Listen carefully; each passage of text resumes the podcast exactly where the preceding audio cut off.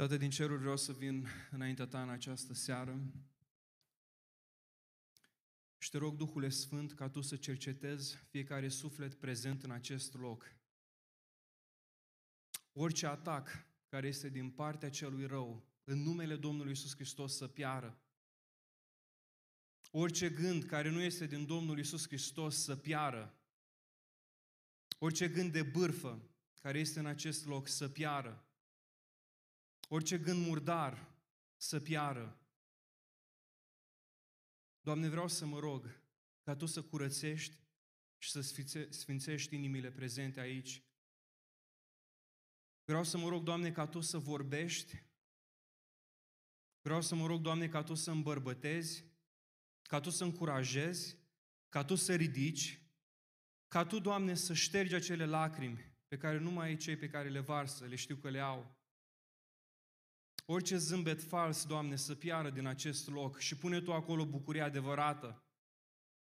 Dacă sunt oameni care nu s-au întâlnit, Doamne, cu Tine, astăzi să fie seara pocăinței. Dacă sunt oameni care au o viață dublă în acest loc, Doamne, Duhul Sfânt, schimbă-le Tu viața.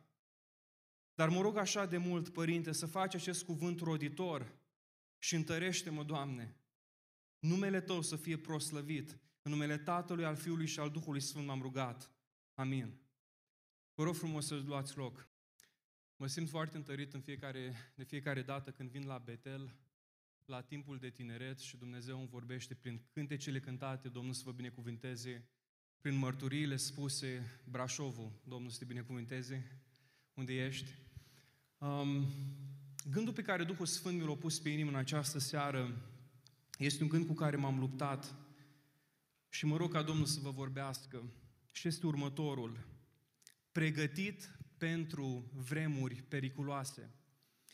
Pregătit pentru vremuri periculoase sau cum poți să fii pregătit pentru vremurile periculoase în care noi trăim? Mi-aduc aminte când urmă cu ani de zile, când eram odată la munte, cel care era acolo șef în tabăra respectivă, ne în felul următor. Mâine dimineață o să mergem într-o expediție montană. Dar sunt anumite lucruri pe care trebuie să le faceți și trebuie să mă ascultați pe mine, care am experiență. Și ne-am uitat la omul respectiv și am zis că, na, eu fiind un copil foarte uh, cu minte, nat, de multe ori, am zis că mă uit la el și spun, mai hai să-l ascult, că totuși are experiență, o mai fost cu alții pe munte și așa mai departe. Și el spune așa, vă rog frumos, fetelor, mâine când mergem pe munte, nu este parada modei. Deci, îmbrăcați-vă adecvat. Băieților, la fel, nu este timpul să vă arătați mușchii pe care aveți voi la picioare, brandul și bicepsul. Bineînțeles, eram adolescenți mulți nu aveau mușchi, dar unii credeau că au mușchi. Și am zis că, bun, hai să-l ascultăm. Dar evident, următoarea zi, fain frumos, erau și atunci telefoane, se inventase atunci conceptul de selfie și am văzut pe unii cocostârci că au venit cu șlapi. În momentul în care s-a urcat pe munte, la un moment dat îi vedeai cum se duc și a zis, domnule, îmi pare foarte rău, nu pot să mai continui cursa asta. O trebuie să plece. Dar au fost și unele pupezi care în momentul respectiv s-au gândit că e mult mai interesant să ai tocuri. Și știți ce interesant când ai tocuri și te urci pe munte? Că faci TikTok, poc, hop. Și au căzut. Și în momentul în care am ajuns la destinația finală, nu filmul, ci literalmente am ajuns pe munte, și am văzut frumusețea muntelui respectiv, am zis în mintea mea, Doamne, îți mulțumesc frumos că am ascultat de cel care conducea și ne-a dat anumite sfaturi. Și am înțeles un lucru, uitându-mă la textul pe care l-am citit. Îl avem odată pe Apostolul Pavel. Apostolul Pavel a fost un apostol foarte încercat. Nu stătea acum la măsuți, nu stătea acum pe scaune frumos, cu un pahar de cafea, să fie totul fain. Nu, nu, nu, era în închisoare. Și când vorbim de închisoare, era literalmente o, o, o groapă puturoasă, mirosea urât, dar inima lui era la ucenicul lui Timotei. Și era fix în momentul în care nebunul din Nero arde jumătate de Romă. Și pe mulți creștini și frazele noștri pe care o să întâlnim într-o zi în cer, au fost arși și spunea pe cine să dau vina? O să dau vina pe creștini. Ei, ei îți divină că au ars Roma. Și în momentul respectiv, Apostolul Pavel se gândește că mai am puțin timp de trăit, ce am să fac în ultimele momente ale vieții mele? Și mă gândesc că a fost inspirat din, inspirat de Psalmul 90 cu 12, care este un psalm așa de puternic și spune în felul următor, Doamne, învață-ne să ne numărăm bine zilele ca să ce? Ca să căpătăm o inimă înțeleaptă. Și aștia, vreau să te întreb un lucru. Dacă ai ști că ai mai avea câteva săptămâni de trăit, ce îi face cu ultimele zile pe care le vei avea? Dacă doctorul îți spune că mai ai două, trei săptămâni de trăit, n-ai să mai fii în viață, ce îi face cu ultimele săptămâni? Și Apostolul Pavel îmi place așa de mult inima lui. Inima lui bate pentru Domnul Isus Hristos. Inima lui consumată de cauza Domnului Isus Hristos. Și spune, mie îmi pasă de Evanghelie. Mie îmi pasă de vestea bună. Vreau ca cât mai mulți oameni să fie mântuiți. Da, am acolo un ucenic. Era puștan uh, Timotei. Era păstor de patru ani în Efes și erau acolo multe probleme. Probleme cu învățătura în biserica respectivă, probleme aveau anumite femei, păcate. Și uh, Apostolul Pavel vede vremurile grele care vin. Și credeți-mă, știți când te pregătești pentru vremuri grele? Nu în vremurile grele, ci vremuri de pace. Pentru că aminte că eram la școală și la școală aveam unii colegi care uh, îi anunțau, în trei săptămâni o să aveți un test. Și unii dintre ei se pregăteau cu 5 minute înainte. Nu zic că n-am făcut eu niciodată lucrul ăsta, dar nu e bine să faceți așa, e bine să vă pregătiți cu trei săptămâni înainte.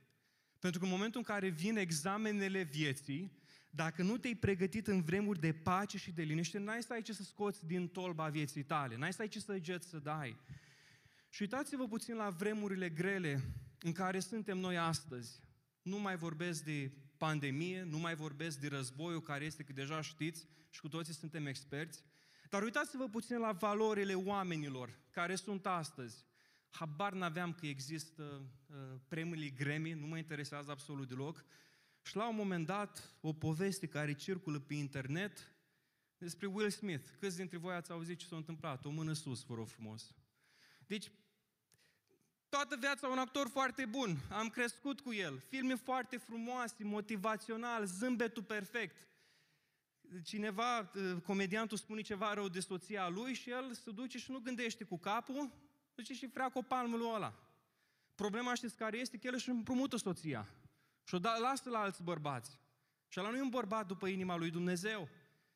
Și totuși stai și te gândești, bă, o sală întreagă acolo, da, sute și sute de oameni se ridică în picioare și îl aplaudă.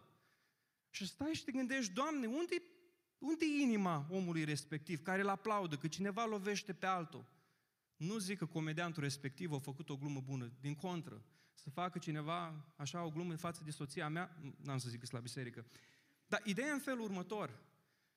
Oamenii și cum reacționează ei astăzi sunt un indicator foarte bun dacă au o relație cu Dumnezeu sau dacă nu au o relație cu Dumnezeu. Cred în toată inima mea că noi ca și oameni trebuie să spunem Evanghelia oriunde suntem. Că suntem pe Facebook, că suntem pe Instagram, că suntem pe YouTube, că suntem pe TikTok. Și am zis să mă bag și eu în mintea adolescenților să-mi fac și eu cont de TikTok. Și am postat un videoclip care nu a ajuns viral, dar au trecut de o jumătate de milion, 600 și ceva de mii de vizualizări. Și am zis, băi, interesant. Era un subiect foarte interesant despre cineva care a fost eliberat de blestemul unei vrăjitoare. Și am zis, băi, stai că e interesant, TikTok, glumesc, nu Dar am văzut like-urile și după asta m-am uitat la comentarii. Dacă vă spun comentariile unor adolescenți, stați și vă faceți cruce. Și stați și vă întrebați, băi, de unde au gândurile astea oamenii ăștia? Nu sunt ei coordonați de cineva care este malefic și rău? Și Apostolul Pavel, cu glas profetic, anticipează vremurile în care suntem noi astăzi. Dar ce mi se pare foarte interesant, că vremurile astea, care sunt de fapt vremuri pline de încercări, pline de dificultăți, asta este atmosfera în care noi trăim.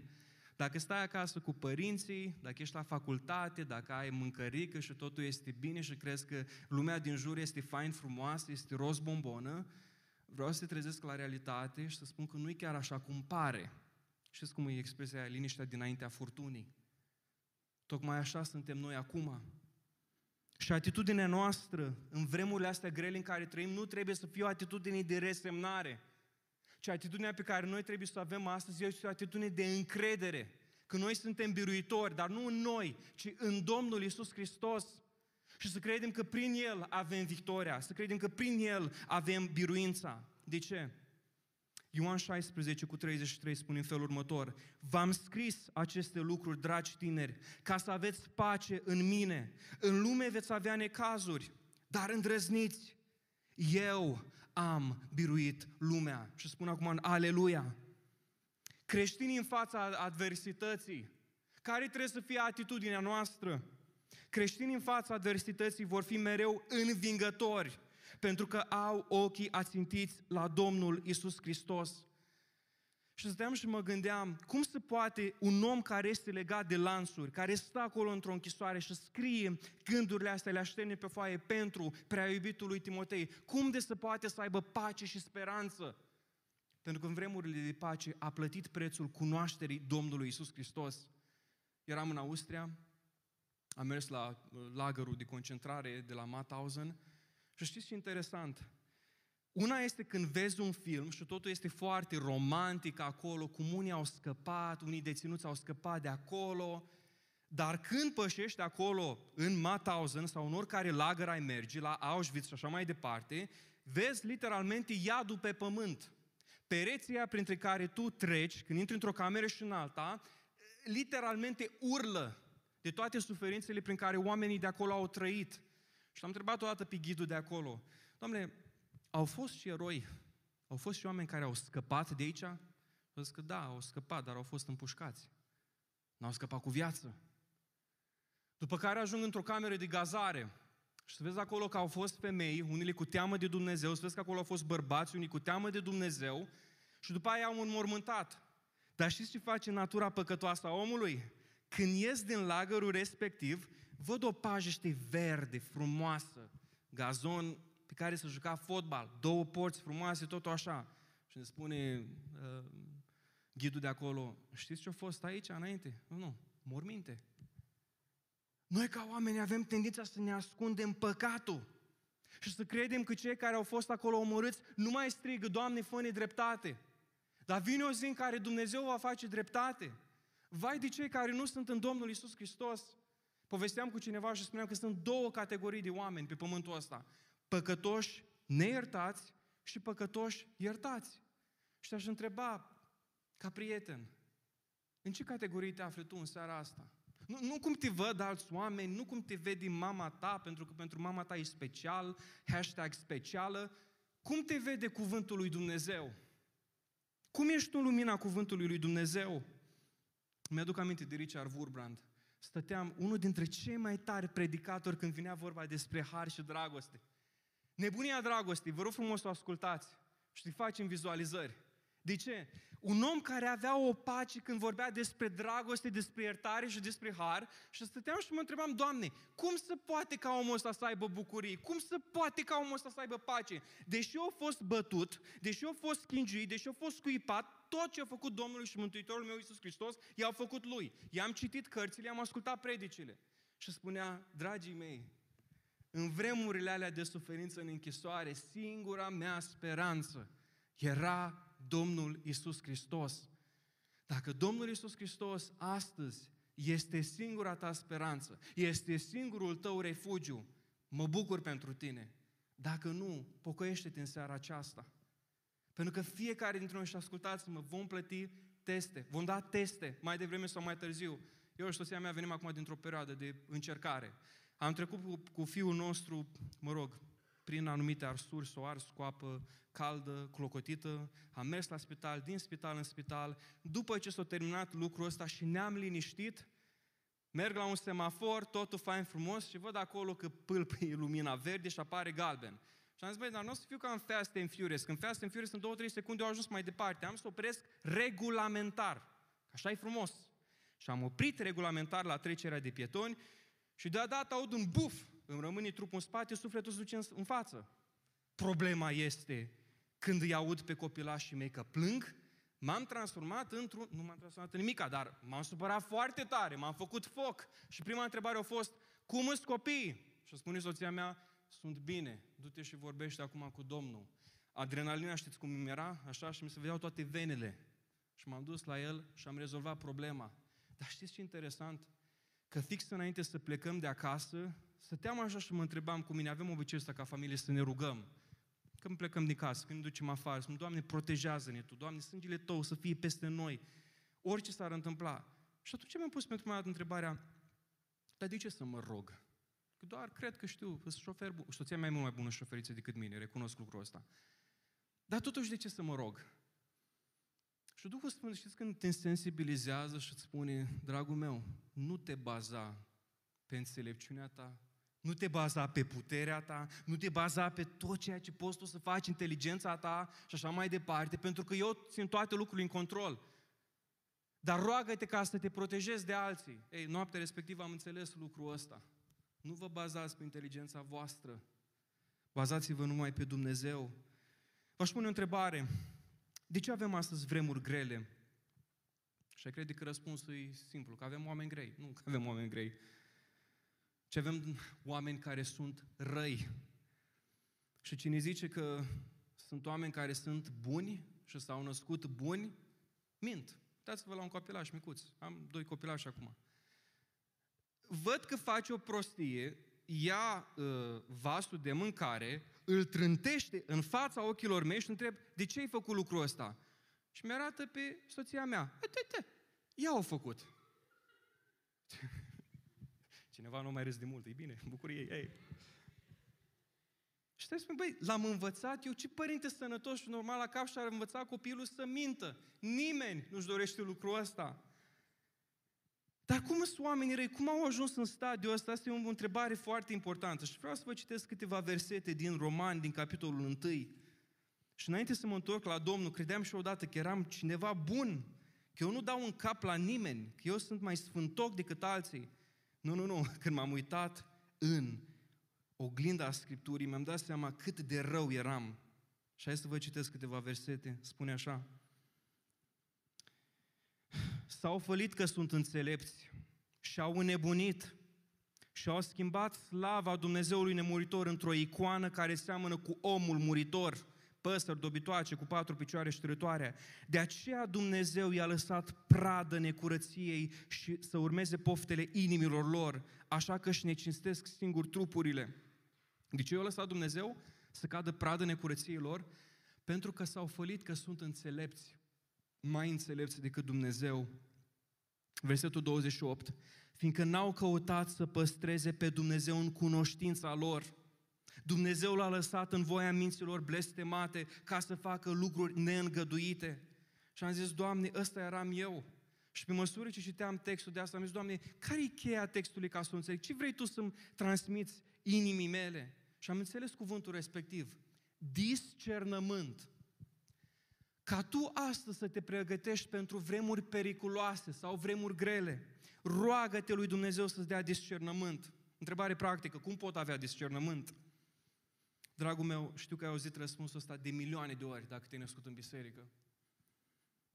Petrece timp în cuvântul lui Dumnezeu ca să-L cunoști pe Dumnezeu și să știi ce-ți cere să faci. Eu sau 1 cu, 1 cu 8. Cartea aceasta lege să nu se depărteze de gura ta, cugeta asupra ei zi și noapte, căutând să faci tot ce este scris în ea, căci atunci vei avea înțelepciune, atunci vei izmândi în toate lucrările tale. Ăsta este primul gând. După asta, trebuie să ai o frică sau o teamă sfântă față de Domnul. Și vreau să vă citesc Proverbe 1 cu 7. În seara asta o să ne uităm în mai multe locuri de Scriptură, pentru că cred că sămânța Cuvântului Dumnezeu poate să rodească și să aducă rod. Proverbe 1 cu 7. Frica de Domnul este începutul științei, dar nebunii ne socotesc înțelepciunea și învățătura. Când mă refer aici la frica de Domnul, nu mă refer la o dârdeală din aia, că aștepți, vai, ca Dumnezeu să te trăsnească în cap. Dumnezeu nostru nu face așa. Dumnezeu nostru este har, este dragoste, este drept. Dar Dumnezeu nu te străsnește imediat, îți dă timp să te pocăiești, ci mă refer la o reverență. Dacă ar veni acum în sala noastră un rege sau o regină, nu știu ce atitudine am avea, dar dacă suntem conștienți că Dumnezeu este prezent aici, trebuie să avem o atitudine reverențioasă, după asta, încrede-te din toată inima ta, nu cu jumătăți de măsură, nu 90% în Dumnezeu și 10% în mușchiuleții tăi, că ești feliat, n-ai să poți să faci nimica. Proverbe 3, 5 și 6 spune în felul următor. Încrede-te în Domnul din toată inima ta și nu te bizui pe înțelepciunea ta. Recunoaște-L în toate căile tale și El îți va netezi ce? Cărările. Ne dorim ca în viața asta să avem drumuri netede. Astea se pot face nu cu mișmașurile noastre, ci cu ceea ce poate să facă Dumnezeu. Cum pot să mai am discernământ? Cere înțelepciune, dar cere cu credință. Și nu în ultimul rând cercetează duhurile. Eram odată, odată ce am absolvit uh, liceul, și s-a făcut un uh, party. Și erau anumite ore la care puteam să mergem de la ora 6 până la 10 și după aia era stingerea. Și am zis că de la 10 mă duc acasă, că așa e frumos. Și au venit niște prieteni și au zis că hai să mai mergem undeva, că mai facem noi niște lucruri interesante. Și când îl cauți pe Dumnezeu cu sinceritate, îți va spune dacă să mergi într-un loc sau să nu mergi într-un loc. Am zis, Doamne, nu mă voi duce în locul respectiv, la ora respectivă. Hei, câteva zile mai, mai târziu am aflat ce prostii s-au întâmplat în locul respectiv, cum cineva era să moară și așa mai departe. Feriți-vă de lucrurile care vi se par rele. Dacă aveți Duhul Sfânt, vorbiți cu Duhul Sfânt. Vă va da înțelepciune ce să faceți. Însă m-aș întoarce la expresia asta care e foarte importantă, a zilelor din urmă. Și vreau să știți că are două conotații foarte importante. Și vă rog să vi le aduceți aminte. În primul rând, dacă ne uităm în fapte, în capitolul 2, de la 17 până la 21, aflăm niște lucruri extraordinare. Și aș dori să citesc versetele astea. Momentul în care are loc ziua cinzecimii. Hai să vedem ce se întâmplă acolo. În zilele de pe urmă, zice Dumnezeu, și fiți foarte atenți aici, voi turna din Duhul meu peste orice făptură. Feciorii voștri și fetele voastre vor proroci. Amin. Tinerii voștri vor avea vedenii, bătrânii voștri vor visa visuri, dar chiar și peste robii mei și peste roabele mele voi turna în zilele acelea din Duhul meu și vor proroci. Voi face să se arate semne sus în cer și minuni jos pe pământ, sânge și foc, un vârtej de fum. Soarele se va preface într-un întuneric și luna în sânge, înainte ca să vină ziua Domnului, ziua aceea mare și strălucită. Atunci, oricine va chema numele Domnului va fi mântuit. Vreau să schițez un singur gând. Viața creștinului trebuie să fie o viață supranaturală. Nu-i asculta pe cei care îți spun că Dumnezeu nu mai poate să mai lucreze așa. Dumnezeu nu se mai poate descoperi ție personal. Dragul meu, ești așa de frumos, așa de special și Dumnezeu are un plan cu privire la viața ta. De asta spun, investește în relația cu Dumnezeu. Roagă-te ca Dumnezeu să-ți dea o viață supranaturală. Asta vine din cămăruță, acolo unde nu te vede nimeni. Când citesc cuvântul Dumnezeu, stau și spun câteodată, Doamne, vreau să văd și eu lucrările astea în viața mea. Nu vreau să fiu un creștin care este normal, care pentru el doar cititul din Biblie, puțin rugăciune, puțin mers la biserică, gata, mi-am notat acolo un caiet. Nu, nu, nu. Vreau să vorbesc cu Dumnezeu. Vreau ca Dumnezeu să fie bucuros de viața pe care eu o trăiesc. Vreau să am discernământul ăsta să știu, Doamne, unde să merg, ce să spun, cum să spun. Întărește-mă Tu. Domnul să ne ajute la lucrul ăsta. Dar în asemenea, mai are o conotație zilele din urmă. Din Timotei 3, de la 1 până la 9, pe care le-am citit. O să fie vremuri grele, și în original termenul e foarte dur, vremuri drăcești. De ce? O să avem necazuri, o să avem dificultăți.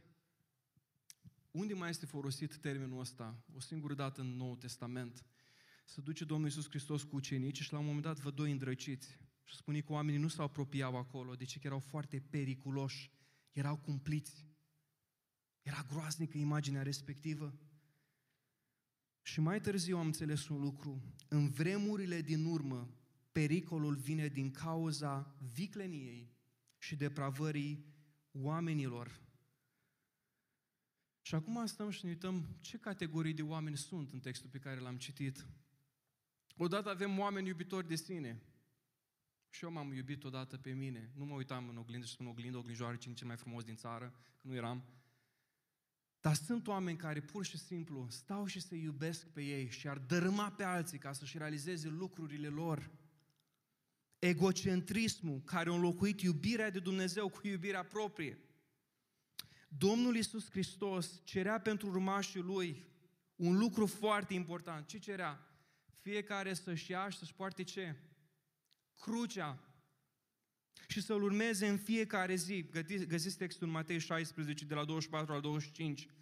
Însă, dragul meu, înlocuirea de Dumnezeu duce la degradarea calității omului și omul va ajunge așa, iubitor de sine, iubitor de bani, iubitor de plăceri și îl va da pe Dumnezeu la o parte.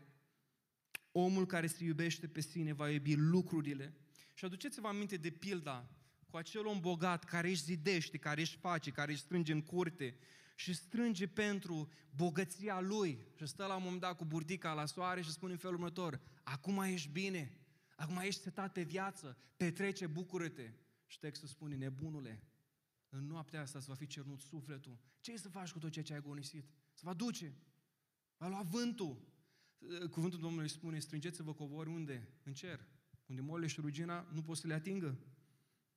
Omul despărțit de Dumnezeu își va rupe relația cu sine și cu cei din jur. Păcatul îl va robi, păcatul îl va înșela, păcatul îl va înfășura și păcatul îl va despărți de Dumnezeu. Ce mi se pare foarte interesant, am avut odată ocazia să merg la Hollywood, să, ve- să văd acolo în, în uh, California oameni care literalmente au acolo pe drum stele cu numele lor. Unul n-am găsit să fie fericit. Și credeți-mă, se iubesc de nu mai pot. Dacă unii au un uh, wc normal, ei au wc cu aur. Dar nu sunt mai fericiți. Dacă unii au o vilă mare, iau o vilă și mai mare, și mai multe hectare, dar nu sunt mai fericiți. Pentru că în viața asta trebuie să-L iubești pe cineva care este mai mare decât tine, care este creatorul tău și numele Lui este Dumnezeu. Merg după asta mai departe se va vedea clar degradarea calității oamenilor, lipsa caracterului nobil dumnezeiesc, adică o lume fără Dumnezeu. Știți ce interesant? Și asta e o expresie care mi-a dat de gândit. Înainte când nu-L cunoșteam pe Dumnezeu, având doar o formă de evlavie, religia va fi fără putere, de transformare interioară și mai mult de conformare exterioară. Nu știu despre voi, dar eu am încercat o perioadă din viața mea când nu-L cunoșteam pe Dumnezeu să mă îndreptățesc în fața lui Dumnezeu prin puterea mea. Și mă rugam câteva minute, citeam câteva capitole pe zi și spuneam, acum sunt ok. Dar din contră eram și mai rău și mai rău, de ce? Că deveneam un judecător. Ăla nu se roagă ca mine, ăla nu citește ca mine, ăla nu spune poezii ca mine și am înțeles un lucru. În momentul în care te întâlnești cu Domnul Isus Hristos, lași totul la pământ te socotești noi și spui că, Doamne, n-am nimica pentru care să fiu, wow, ci numai Tu ești glorios. Apostolul Pavel avea dreptul să se laude la câte lucruri realizat cu viața lui. El era la Oxfordul zilelor noastre, dublu cetățean, înțelept, știa Vechiul Testament pe de rost. Era cel din tâi în fapte bune, din punct de vedere al rabinilor. Și totuși, Apostolul Pavel spune, mă socotesc ca fiind un zero barat, nu sunt nimica. Hristos este totul. Vreau să-ți trag un SOS în seara aceasta. Depărtează-te de cei care sunt religioși și cred că sunt bine prin faptele lor bune, prin performanța lor.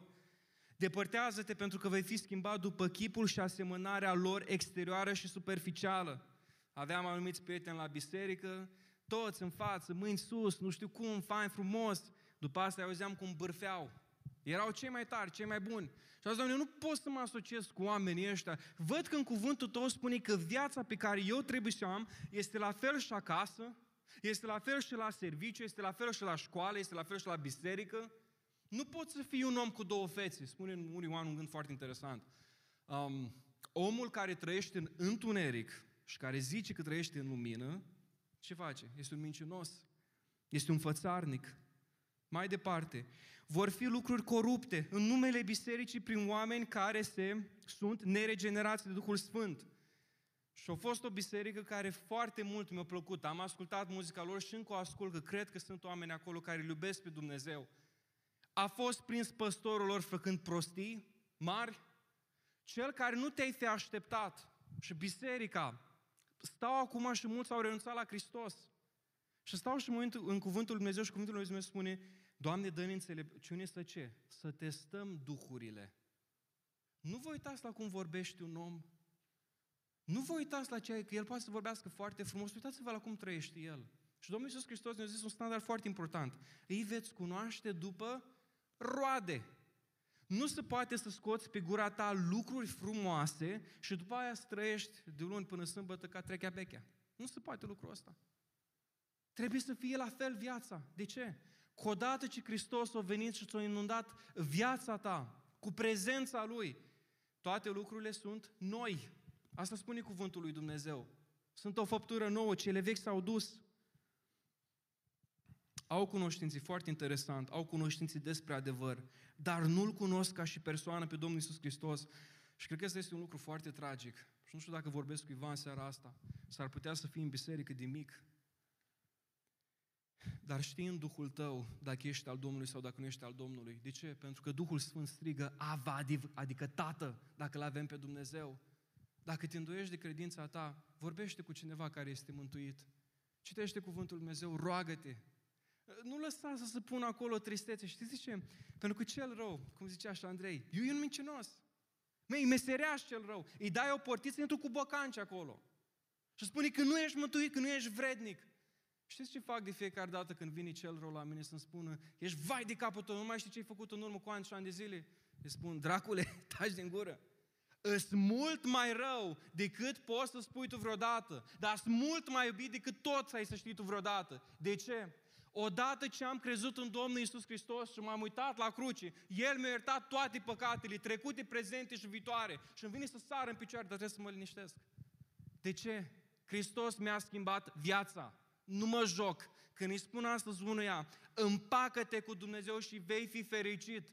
Oamenii răi nu sunt fericiți. Am vorbit odată cu un hoț care spărgea case de toate, avea bani. S-a întors la Domnul între timp. Nu l-am întrebat cum făcea lucrul ăsta, că nu vreau să-l ispitez din nou, dar ce mi s-a părut foarte interesant, spunea, băi, aveam bani, dar nu puteam să dorm noaptea. De frică. Acum dorm ca un bebeluș. Sunt foarte bucuros și am zis că nu știu cum, ce crezi tu despre bebeluși, dar bebelușii plâng mult și, și o să înțelegi ideea. Vor fi lucrări și semne ale celui rău. Textul nostru vorbește despre Iane și Ambre, care au imitat lucrarea lui Dumnezeu împotrivindu-se adevărului. Iane și Ambre erau acei doi vrăjitori care s-au uitat în fața lui Moise și au zis că și noi putem să facem lucrurile astea. Strântește Moise toiagul de pământ, ies un șarpe, fac și ei la fel. După care Moise ia, vezi, se uită la ape și transformă în sânge. Nu au avut inteligența așa ăștia doi să spună, băi, dar stai o secundă, dacă mai avem puțină apă, hai să nu facem și noi în sânge. Au făcut într-adevăr apa în sânge, după aia nu au mai avut ce să mai bea. De ce? Pentru că Dumnezeu nu se lasă bat jocorit. Dumnezeu spune, răule, îți lasă o limită. Până aici. Exact cum marea și valurile învolburate ale oceanului se opresc la mal, tot așa și răutatea celor răi se oprește când Dumnezeu spune stop. Și vreau să înțelegeți un lucru. Oamenii și pentru oamenii răi este iertare. Și spunem amin. Și pentru oamenii care fug de fața lui Dumnezeu. Am văzut o imagine pe Instagram care literalmente în mod cercetat și așa de mult m-am bucurat că am văzut-o. Era un punkster, hipster, rocker, negru, tot din cap până în picioare, satanist, în partea stângă. Și în partea dreaptă era un om zâmbitor și bucuros. Nu mi-a venit să cred că au fost odată aceeași persoană. Și am citit mărturia. Odată am fost satanist, odată am fost vai de capul de zilele mele, dar Hristos mi-a schimbat viața. Și am văzut anumiți oameni care s-au întors la Dumnezeu și Dumnezeu le-a adus pace și spun, Doamne, fitul o dat pentru lucrul ăsta, mai salvează încă unul.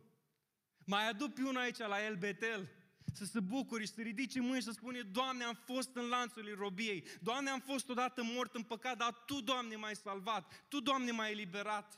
Niciodată nu subestimați ce poate să facă sămânța adevărului, adică cuvântul lui Dumnezeu. Ai luat o sămânță și ai aruncat-o la colegii tăi din clasă. Da, mulți o să poată să te facă o mătură sau mulți o să te facă și o să dea cu tine de pământ, o poșat și așa mai departe. Dar când îl vezi că se întoarce la Dumnezeu peste ani și ani de zile, hai să spui, Doamne, gloriție! Că Tu ai mai întors pe cineva. Da, pentru o vreme suntem mielușei în fața lupilor, dar nu uitați că avem în spate leul din Iuda. Nu uitați că Dumnezeu este Cel care are ultimul cuvânt. Am făcut odată un test, am văzut o, o din asta, o sămânță mică, un bob mic, aruncat uh, pe un trotuar. Și-o prins rădăcină. Ani de zile când am mers acolo era un copac care o spart literalmente betonul respectiv. De ce? Puterea este în viața seminței respective. Puterea este în cuvântul lui Dumnezeu. Nu cât de bine știi tu să vorbești, nu în toate argumentele tale. Vă mărturisesc că sunt momente în care vorbesc cu oamenii care nu-L cunosc Dumnezeu și mi este frică. Dar Hristos spune, nu ți-e frică, pentru că cuvântul ăsta are putere, acolo e dinamit, acolo este dunamis. Și vreau să mă apropii de încheiere. Cum să trăim în aceste vremuri de pe urmă, dragilor? Îi spune Apostolul Pavel lui Timoteu un gând foarte interesant. Tu însă ai urmărit un exemplu evlavios. Ce înseamnă evlavia? Godliness, în engleză îi spune mai simplu, adică asemănare cu Dumnezeu, să fiu mai mult și mai mult ca Dumnezeu. Ai urmărit un exemplu evlavios, care a suferit persecuția, de aceea practică evlavia cu și prin Hristos. Și ai primit, dragul meu Timotei, exemplu în învățătură, în purtare, în hotărâre, în credință, în îndelungă răbdare, în dragoste, în răbdare și în prigoniri. Și foarte interesant cum folosește Pavel aici expresia în credința mea, trăirea mea. El nu se referă aici la el, ci s-a însușit credința Domnului Isus Hristos. Aici nu este iubirea de sine, ci o credință personală a mea, ce și asumă fiecare învățătură a Domnului Isus Hristos. Regula care se vor repetați în seara asta este următoarea, din 3 cu 12. De altfel, toți cei ce voiesc să trăiască cu evlavie în Hristos Iisus vor fi prigoniți. Dacă pe Domnul și Mântuitorul meu o dat cu el de pământ, nu te aștepta ca pe tine să te urci pe un scaun înalt și spune ești cel mai tare. Nu. Dacă pe Pavel l-a socotit un nebun, un ciudat, nu, te, nu, nu crede că pe tine o să te facă mai bun. Ăsta este standardul nostru. Dar ce bucurie este să vezi când Dumnezeu transformă viețile oamenilor. Și mai este un lucru, tu să rămâi în lucrurile pe care le-ai învățat. Care sunt, Pavel, lucrurile astea pe care noi le-am învățat? Am învățat lucruri de, lucrări de la Domnul Isus Hristos, am învățat de la tine, dar am învățat și din Scriptura Vechiului Testament și a Noului Testament. Înțelepciunea ce duce la mântuirea prin credință în Domnul Isus. Și de asemenea trebuie să fim implicați în lucrarea de slujire a Domnului Isus Hristos. V-aș invita să ne ridicăm în picioare. Și invit și echipa din chinare în față. Cum poți să fii pregătit pentru vremurile periculoase în care noi ne aflăm? Roagă-te Duhului Sfânt să-ți dea discernământ. Roagă-te Duhului Sfânt să-ți dea înțelepciune.